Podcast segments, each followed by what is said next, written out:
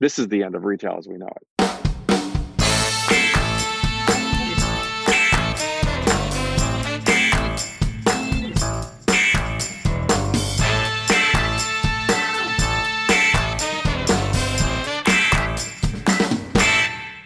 Okay, welcome back to the Marketing Playbook presented by Details Interactive.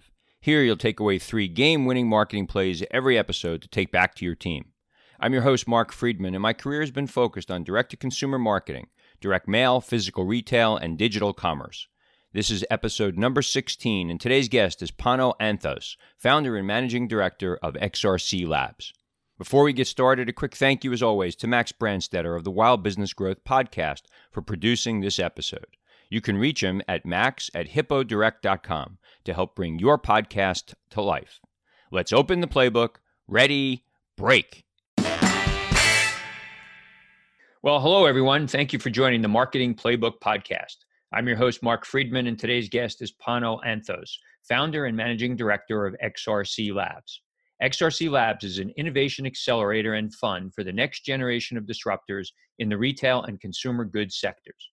Their vision is to be the preeminent ecosystem where innovation happens to solve the biggest challenges and unlock the next generation of opportunities facing the retail and consumer goods industries. Pano, welcome to the show. Thanks, Mark. Great to be here. All right. Well, I, I know you're busy and uh, there's there's lots going on. Uh, we're recording this in in mid June uh, 2020. So before we get into it, how are you and your family doing uh, over these uh, last few months of, of quarantine? Yeah, no, we've been very uh, fortunate. We're um, uh, kind of domiciled, ensconced in upstate New York, uh, kind of out of harm's way, um, but very active with our team uh, on a completely remote basis. Okay, good. Well, I'm glad that everybody's well. Um, I like to start these shows. Um, you know, we all have uh, this, you know, our first story, kind of how we grew up, family life, uh, perhaps how that prepared us for the, you know, the roles that we've played in in most of our career. So, give us a, a brief background of of that part of your life.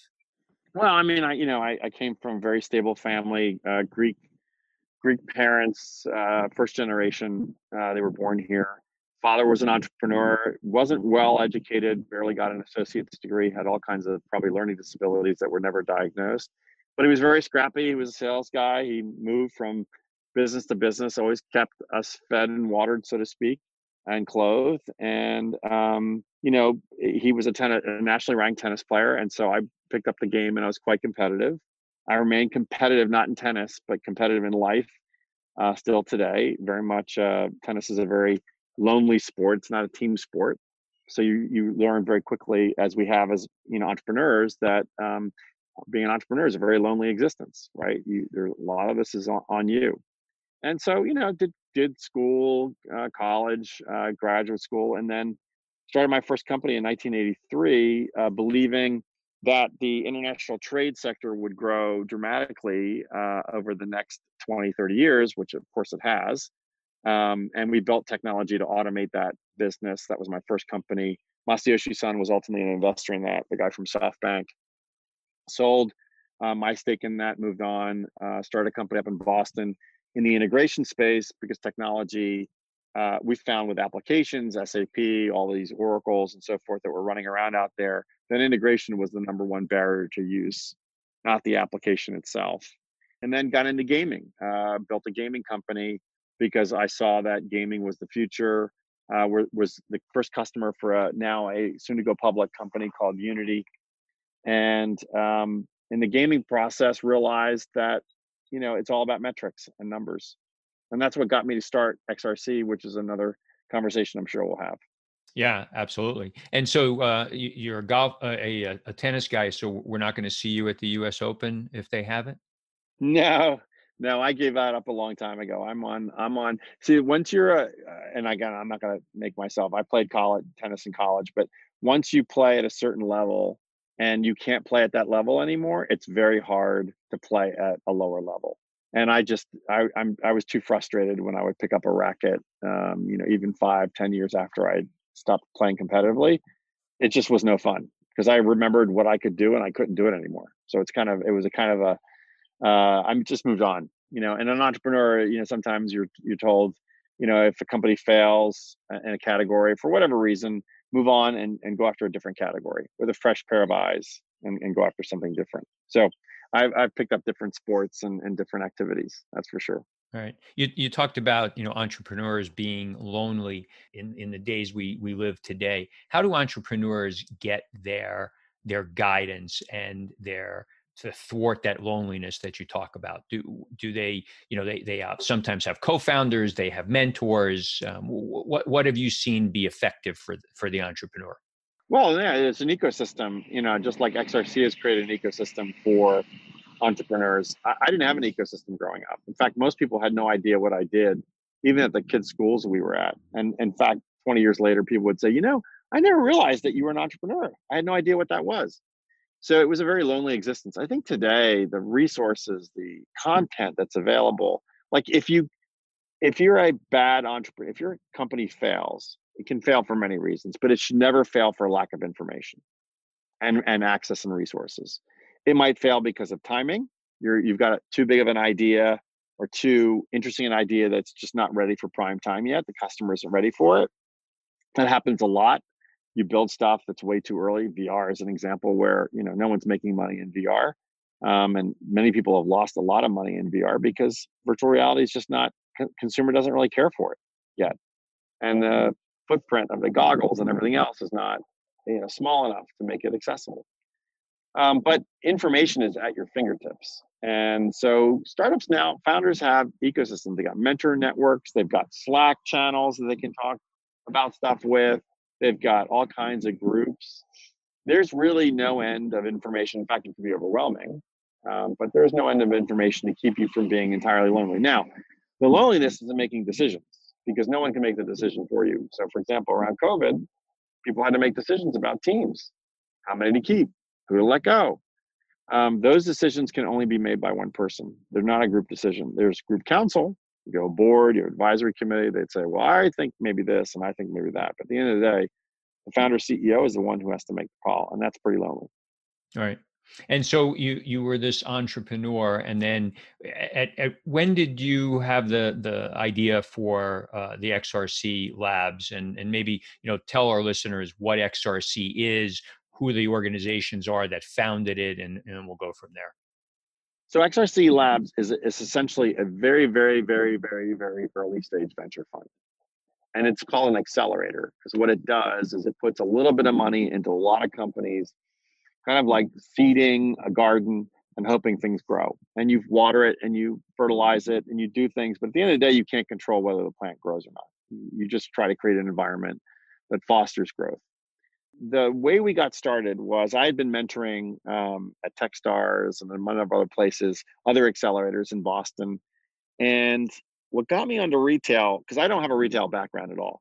I, I don't even know what a planogram looks like. And I'm perfectly candid about it. It's it's actually been a, an advantage not to have a lot of bias walking into this because I can ask questions that frankly other people just are almost too embarrassed to ask. But I can ask, you know, come across because I'm, I really don't know.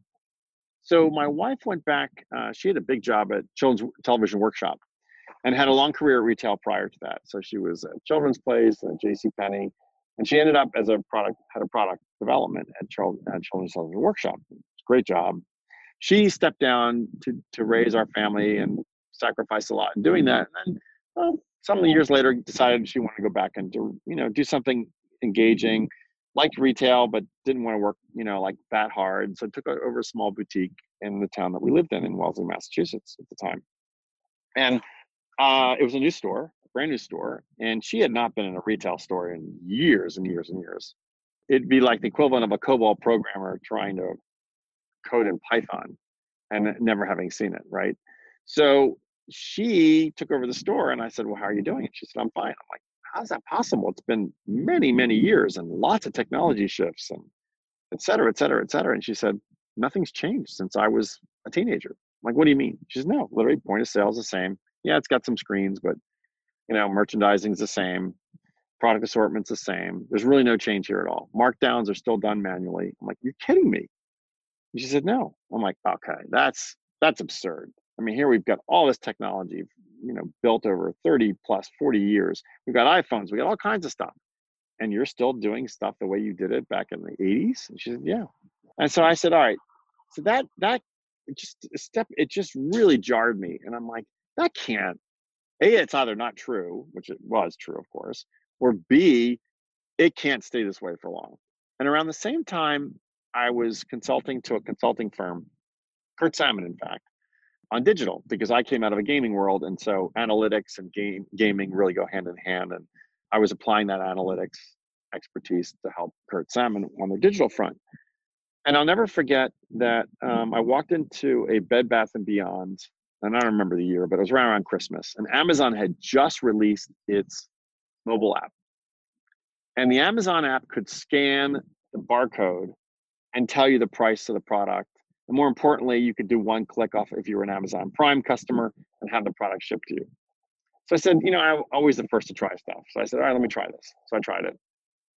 And I looked at the Amazon price for a toothbrush, electric toothbrush. And then I looked at the Bed Bath Beyond price. And the difference was literally double. Like Amazon was half the price of this Bed Bath and Beyond price. And so I hit one click and I bought it, and the course of product was shipped in, in my house two days later. And I said, "This is the end of retail as we know it. Like, there's just no way this is going to stand longer where the price discrepancy is this substantial. And if it's not that substantial, retail is really in trouble because they won't have the margins to stay in business." Around the same time, uh, I, I then ran back to the Kurt Salmon team and executives, and I said, "You got to really be aware of this. Like, I don't know if you've because the app had just come out." and no one knew about the scan and go thing at all. A Scan capability didn't exist really anywhere else. Amazon really pioneered it. And by the way, it could also take a picture of a box. You didn't have to just get the barcode. You could just scan the box image with your, with your phone, and it would also pick up the product. And it was very accurate. I was just stunned. So I told the executives this, and they said, well, "You know, I'm sitting down with the the CEO of Target for dinner. Let me ask him what he thinks." So and it was around that same time that he got published in the Wall Street Journal and said, This thing called showrooming, we are going to kill it. We are going to change our barcodes. We're going to tell our manufacturers, reorient the boxes. No consumer, Amazon will not be able to, you know, kind of compete with us in this area. And I, and I had no experience in retail, but I said to the Kurt Salmon executives, by the way, that Target CEO is no longer there. Not, it's not Brian Cornell, it was pre Brian. And I said, that guy is like he's completely out to lunch. He has no idea how far the consumer is ahead of him. I mean, this is this is absurd because if it's not the exact barcode, the consumer will type in, you know, electric toothbrush on Amazon, and they'll they'll take five extra steps. But Amazon is just trying to make it as easy as possible to basically price compete and ship. He said, "Oh, we're going to kill it. We're going to the consumer will never, you know, this this will never happen." And I said, "Wow." So not only do we have technology that's really outdated in these stores, but we have executives who have no clue how far the consumer is ahead of them. This is going to be a train wreck. And this was in 2014, 2013, 14. And so I started formulating, I said this, and then, the third piece was I'd seen some HBS professor write something that said basically we're overstored by 50% compared to Europe. This can't last. So I said, all right, we got a perfect storm here. We got a consumer that's way ahead of the customer and executives who don't have a clue of who the consumer is. We've got way too many stores, and so therefore too much inventory. And we've got Amazon literally, and no one was believing it that Amazon was a serious threat, literally eating them for lunch like Pac Man. I'm like, this is going to be a bloodbath. So I said, well, it's going to be a bloodbath, how do I take advantage of it? And I've always tended to invest and um, start companies kind of in lots of turbulence. Uh, and I won't bore you with all the details, but I've always been very, very early. I was early in supply chain. I had the first global logistics systems back in 88, 89, up through 2000, doing stuff that now is considered standard practice. Again, first in the gaming community to have really immersive games in 3D on Facebook. First in the integration space that now is, you know, MuleSoft and others. So I said, I want to be first this time, but I don't want to be first with a startup. I want to be first in a number of startups. So I decided to start this accelerator. And around the t- same time as I was kind of hatching this idea, the team at Kurt Salmon said, Hey, we'd love to help you on this because we think corporate retailers are behind and don't get it. But if they can see the innovation, maybe they will, you know, support it.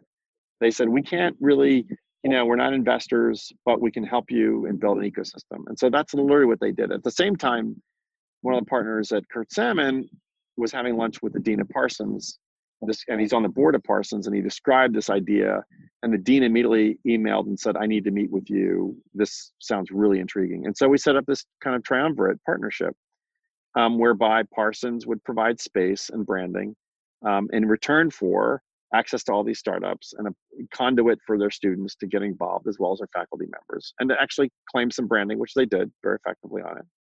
Kurt Salmon got obviously um, a way to to open up the door of the C-suite and say, you got to look at this next generation concepts. These are all state of the art, three to five years out. And I would say, and we've had very good success. We're now invested in over 80 companies in the last four years. We do about 20 a year. We may amp it up to 30 a year next year.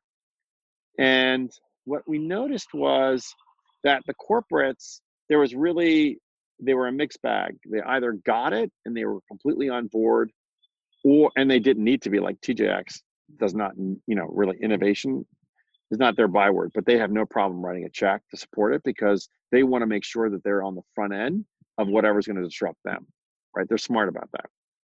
And then you had a whole slew of corporates who I won't name, who just looked at me like deer in headlights and said, "No, I think we, I think we've we've got this figured out." Like, okay, so we built this ecosystem, and what's turned, what's happened is, and we were predicting the demise of the department store back in 15. We were predicting the demise of just retail in general, that it hadn't changed in 100 years, and it was going to be up for major change. And when it changed, it was going to be a bloodbath. And sure enough, COVID has kind of made that happen. So let me interrupt you there, uh, if I can, because th- that's a good segue. W- why do you think that retailers and, and you know I think I've told you this before. You know I've seen your presentations a few times, and you, there's one slide that you use uh, that always resonates with me. It's a black and white shot of a department store from I don't know 30, 40, 50 years ago. You know right. stacks of product, you know on on tables and and in fact you know it is the same way today and you know you use that for the effect of hey geez retail really hasn't changed very much but you know retailers and there's a lot of really good ones there have been smart people come through it why is it that they have been so slow to react and then i'll have a follow on about covid so here's what's going on first of all it's a generation of executives that did not grow up digital it's the first problem and the first actually CEO that's even close to that is Hal Lawton over at Tractor Supply. So that's the first thing. They don't have a history of digital. They don't have a history of digital first. So they don't they didn't understand Amazon for years. I mean, isn't it ironic that Target used to use Amazon as their back end for yep. e-commerce? Yeah. And that's just that's mind blowing to me. You know, that's that's the level of like bizarreness that existed in the retail landscape. So they didn't understand anything of what was going on in, de- in the second thing was Wall Street. They were they were playing to Wall Street, and they were playing the, you know, kind of uh, growth game by opening up more stores. That's the way you you grew. You didn't really make your store better. You just grew more stores. And so you had very meager kind of comp store over store growth, but you had more stores, and so it looked better. So it was a very bad model because ultimately that's just a recipe for disaster once the once a crisis hits, which of course it did. The third is that the culture of change and innovation in those organizations is pathetic. Some are doing much better than others, most are doing it very badly. And that is they don't understand the innovator's dilemma. They need to read the book, they need to absorb it, and they need to understand that if you're not willing to sacrifice some profitability for longer term gain, you will never innovate because you're always optimizing for profit and you're not optimizing for growth and innovation. And so what happens is you are late. You know, you've been so optimized on merchandising, getting the store like perfectly laid out that the idea that the store is irrelevant never crossed their mind, right? And so we've been preaching that for years the store is really irrelevant. The store should be many things. It should be, we talk about store to consumer, bringing the store as close to the consumer as possible because the most valuable asset in the world is time, not money. And the retailers don't understand that. They think drawing them into the store is just normal. No, it's not. Their bar, the bar is getting higher and higher as to what is what called the customer contract. Customer contract basically says, I will give you something in return, you give me something. The customer contract for retail had been, I will drive to your store and I will get an assortment of product that I cannot get anywhere else. Well, guess what? Online hits first and foremost And so now I'm, well, I can get this online. Well, well do I really care? I mean, I'll, behavior changes slowly, so I'll keep going into a store. Then COVID hits. I was like, I don't have a choice. I've got to buy it on. Hey, guess what? Buying online is not such a bad experience. I'll never go back. So stay with that thought on on COVID. So uh, in all that with so many people that I've talked to, you know, there's so many aspects of of retailers' business that they thought about, they hemmed and hawed, they couldn't get it on their roadmap. Now COVID hits, and you know, curbside pickup and so many other things became um, immediate requirements, and they figured out how to uh, be innovative or rig it so that they can actually get it done what what have you seen and the reaction from retail during covid that's either impressed you or shocked you that it's been so bad? Well you know no it's more what's obvious. So best buy 80 they did 80% of their volume with the stores closed. What does that tell you about the value of a store? Zero. There's no value to a store. If they're not waking up and saying oh my god why do we have these big boxes? What do we need all this stuff for? They're not, that if they're not waking up to that, then they're doomed to failure because that's the definition of insanity doing the same thing over and over again, expecting a different result. But my guess is they're stepping back and saying, wait a minute. We just did all this volume with marketing and digital and pick up curbside. So the value of the store was location. That's what we always say. The value of a store is proximity, not size. Because assortment is only valuable if you're inside the store, right? Because then you can walk around and buy multiple things, and that's the whole argument. The other thing that really used to piss me off, and we would talk about this from a store's experience, because that's the second. So, if stores, con- store to consumers first, store to, as experience was about optimizing for time, not wasting time. And so most retailers built these labyrinth stores that no one could figure out how to navigate. The idea being, well, if we keep them there long enough, they'll spend more. No, if they keep there long enough, I'll get really pissed off as a customer, right? Again, not understanding the value of time and its proximity. And they were arguing, no, we can just keep doing the same thing over and over again. So Best Buy now looks at it and says, if they're not saying, holy cow, we just saved this customer massive amounts of time, they buy the thing online, they pick it up curbside, they drive away. It's a perfect world. Why do we need, you know, showrooms? We can have a showroom, but why do we need inventory sitting on floors? And why don't we just have, you know, online and offline showrooms? So, what COVID proved is that the customer is far more resilient and adaptive. And there are many more choices for the customer than there ever was before. And that's very powerful. That's really, really powerful. And that is what retailers have not figured out is customers have choice. You know, we talked about omni-channel for years and blah, blah, blah. What omni, it's not really omni-channel. If I start online and I end up in the store, no retailer knows who I am. Zero. That's omni true omni-channel or multi-channel, whatever you want to call it, is no matter where I am, if I'm a loyal Best Buy or Bed Bath Beyond or pick Walmart customer, and I've already logged in on the e- on the e-commerce site and I'm scrolling around looking at stuff. If I've logged in, that's another whole question. And now I go into a store. Why don't they know who I am? Right. Exactly. They're trying. They're trying, but they're not. They're not. They're not putting enough time into it. They're not putting enough effort into it. So with with where we are today, and and with you know seemingly every day another bank uh, bankruptcy in in retail, and all the things that you've seen either before COVID or after COVID, what's your your view of retail? Where is it going to go? So I think there's multiple answers. It's striations. Uh, first of all, barbell effect is definitely in play. It's going to be luxury and it's going to be off price. Everything in between, good luck um, because that's also the way our classes are going. Unfortunately, demographics and our economics are the rich are getting richer and the poor are getting poorer, and we're not really fixing that. So you know, if you look at wallet, you don't you just don't have options here, right? The idea that there's this middle class going to a Macy's, it's just so so outdated right now and and not statistically valid that if you're a Macy's, you better re- redefine yourself. So maybe you just go completely off price. And that's tougher business because you're competing with TJX house. So I won't tell Macy's what to do, but I will say this: stores will get smaller because you don't need as you don't need as many, um, or you need many, but you don't need them as big. Because really, what you really want to do is showcase product that people can come in, touch, feel, walk out and buy or immediately buy and have it drop shipped to them. If it's emergency essentials, of course, then you have pickup and pickup curbside, so you can have multiple pickup options.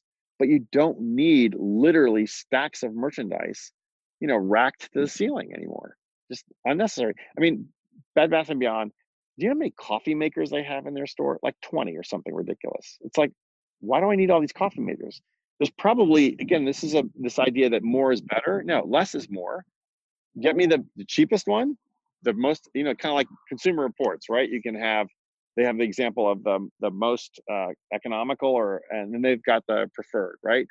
Everything else in between is like a waste of time. So retailers don't understand that and they haven't gotten there. So if you're but then i'd say it's by category. So if you're in apparel you should be moving to an on-demand manufacturing model because the whole manufacturing cycles are a complete joke.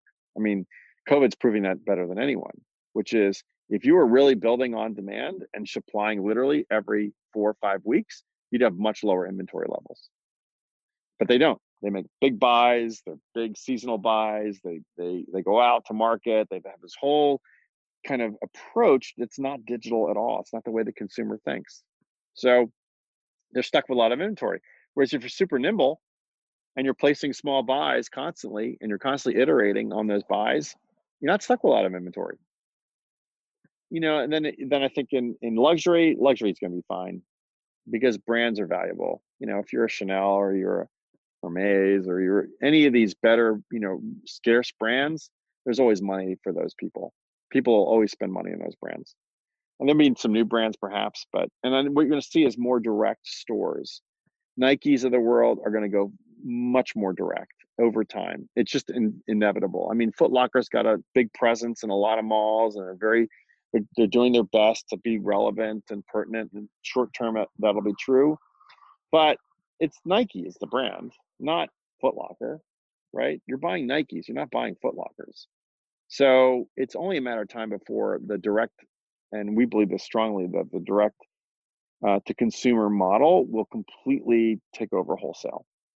That it will be wholesale will will it'll be either a marketplace with no assets, right? So the Farfetches or the Amazon marketplace, where essentially they're just crowding the, the website with product, or it'll be really highly vertical brands. You know, think of a Vineyard Vine store, a Chanel store, a Hermes store. You know, you don't see, you know, distribution is going to be far more restricted in a, in a luxury channel, and it'll be far more variegated in the uh, mass or off-price channel.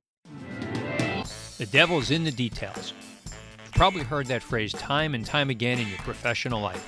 Projects get started with great intentions, but you no longer have the time to pay attention to the little things that can make the difference between success and failure. At Details Interactive, you can discuss your business with a seasoned direct to consumer marketing executive who has helped launch and grow web businesses and integrate multi channel marketing initiatives. Learn more at detailsinteractive.com.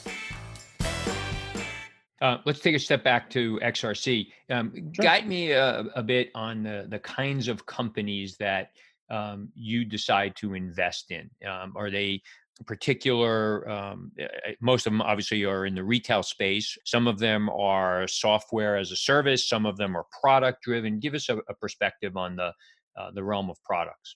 Yeah, so we try to we break it out into a, a couple categories. First of all, there's the whole consumer products world um, these are products, not technologies for the most part. Then you have, we call them consumer products that are embedded with technology. And that's in the area we call consumerization of healthcare, where um, healthcare services will be delivered via products in, in a retail or home based setting. And it could be cardiac monitoring, it could be orthodontics, it could be um, anemia testing, hemoglobin testing, diabetes. There's all kinds of tests and diagnoses that involves some product and some service. We do a lot, and then we in the retail sector when we just think about retail in general, like eh, broader retail, think of the entire value chain. You have supply chain, so all the manufacturing and supply chain automation we're involved with, so on-demand manufacturing, 3D manufacturing, uh, autonomous drones for supply chain visibility and tracking in warehouses, especially. AI to monitor labor movement in these warehouses and, and, and manufacturing locations to try to build uh, better heuristics and better labor practices. Um, and then as you move to kind of fulfillment or in, into stores, we have this, these companies are doing um, in mall logistics or managing logistics in kind of a hybrid between the malls and the consumer and the manufacturers. Um, and then we're doing technologies in store. So we have a couple technology stacks in store. One can using sent using cameras, existing cameras can actually understand what people are touching, picking up, and buying. So you actually get a full merchandising round trip like you would digitally, around around from you know impression through conversion and then doing it around loss prevention. So anything in the store, we're and then clienteling, we're doing stuff in that area. So all that store activity, and then the front of store, all the e-commerce work. We've done a bunch of work and continue to work. Uh, loyalty, we're doing identity, we're doing AI around product selection and assortments. So it's really a wide cast. You know, if you think about the entire, but we're very retail and consumer goods focused. And what we're not doing is clinical healthcare we're not doing blockchain for blockchain's sake. We're not doing FinServe. We'll do FinServe as it relates to retail, but we won't do FinServe for FinServe's sake. Right. So there's just some limitations as to what we're doing. By scoping it, we limit ourselves, but also that limit is actually makes us very deep and knowledgeable in the space. And what's also as a result of that, it's attracted corporates who really value the thought leadership that we're providing and Wall Street now really values it because now we've done conferences with RBC, Royal Bank of Canada, um, UBS. We're now doing one with Jefferies. We're going to do one with Stifel.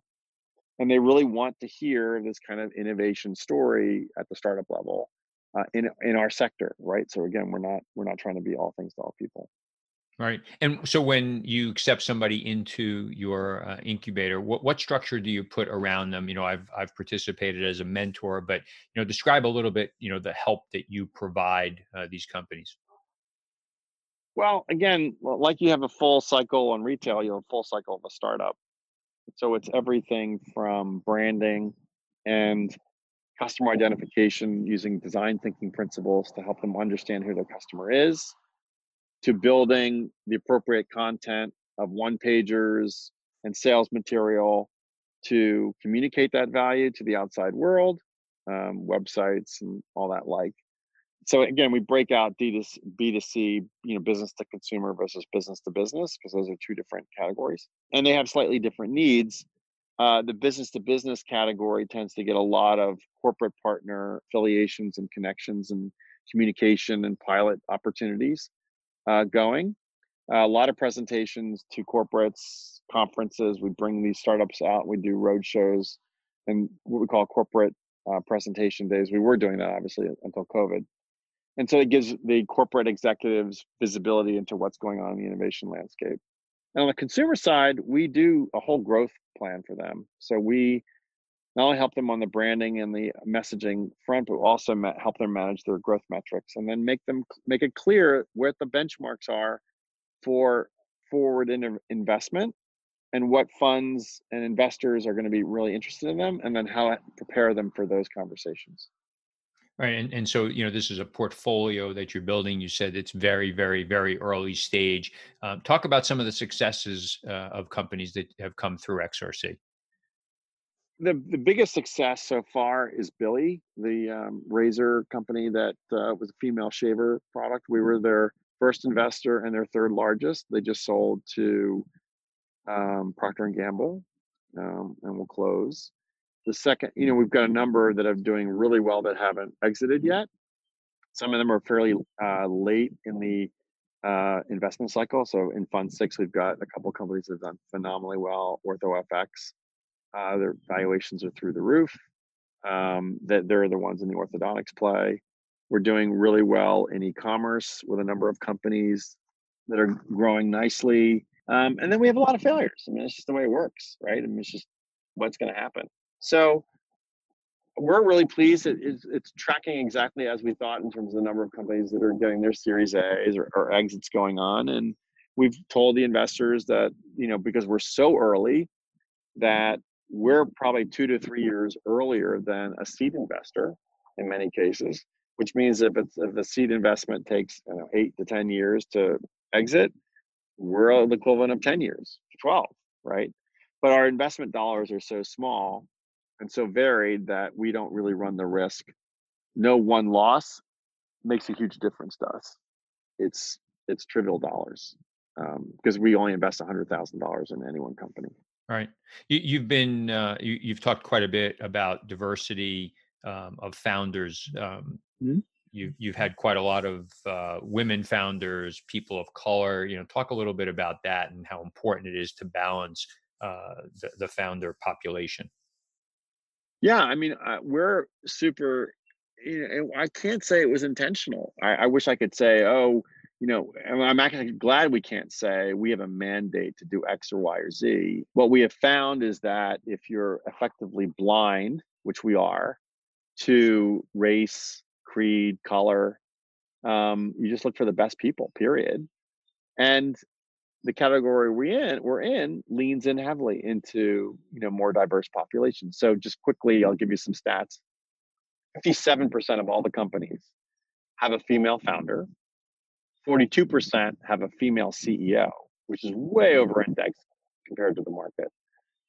36% have a person of color as a founder, and 35% have a person of color as a CEO. Again, way over the mark. And then, it, just in terms of our team, over 64% of the team is female, and 36% are people of color. So, you know, by any stretch of measurement, we're just much more diverse naturally. We just don't care about that. You know, you know, we don't have a bias that way. We're just really looking for great founders, and because we're so early, we don't bake that bias into any of our uh, decision making. Never have. Gotcha. That's great. That's great. So we're coming down to the end of uh, of our time together. Uh, at the end of the show, Pano, I uh, ask uh, each of the guests seven uh, questions, uh, kind of rapid fire. Give a couple word answers. that's all that's required. Okay. Yeah, sure. All right. Uh, a brand that you admire or that inspires you? I think Lululemon's done a phenomenal job in that respect. Uh, me too. Love that. Uh, what's your favorite app on your phone? Well, it used to be Hotel Tonight when I was traveling um, because I could book a room in a in like a in a second. Uh, I don't travel nearly as much anymore, so it's not an issue. Right. Uh, what's the last website other than Amazon that you shopped from? Um, I bought shoes from Red Red Wing. Okay, Red Wing. Uh, something that you're not good at, but you wish that you were.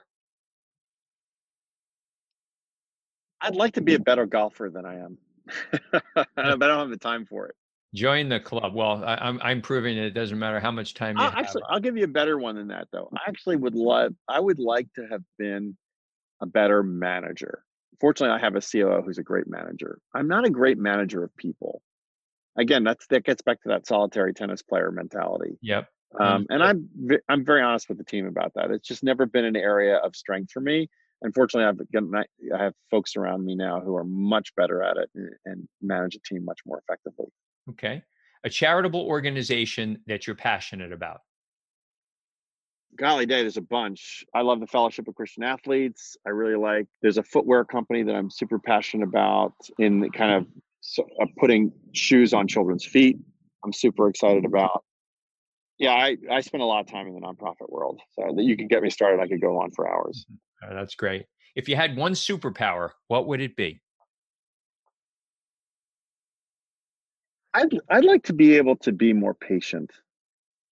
I don't think I'm patient enough. Okay, pa- not patient, not a good manager. All right, it's all coming out now, Pano. no, I'm an I'm an entrepreneur. I'm like, I go after stuff. Right, kind of crazy that way. And then the last one, other than your family, um, what's your most prized possession? So this is going to sound funny. I have a 1997 Land Cruiser um, that I've restored. I just love the I love the the unit. Um, it's not that old, but it's old enough to require a lot of care and feeding and I just love the design of the of the car. It's just a classic, and um, they don't make them anymore. Yep. So this style, so it's just something I I, I miss. And I enjoy. Great. And if if people wanted to reach out to you on on social media, what's the best way for them to uh, contact you? I email pano at xrclabs.com. That works. Okay, great.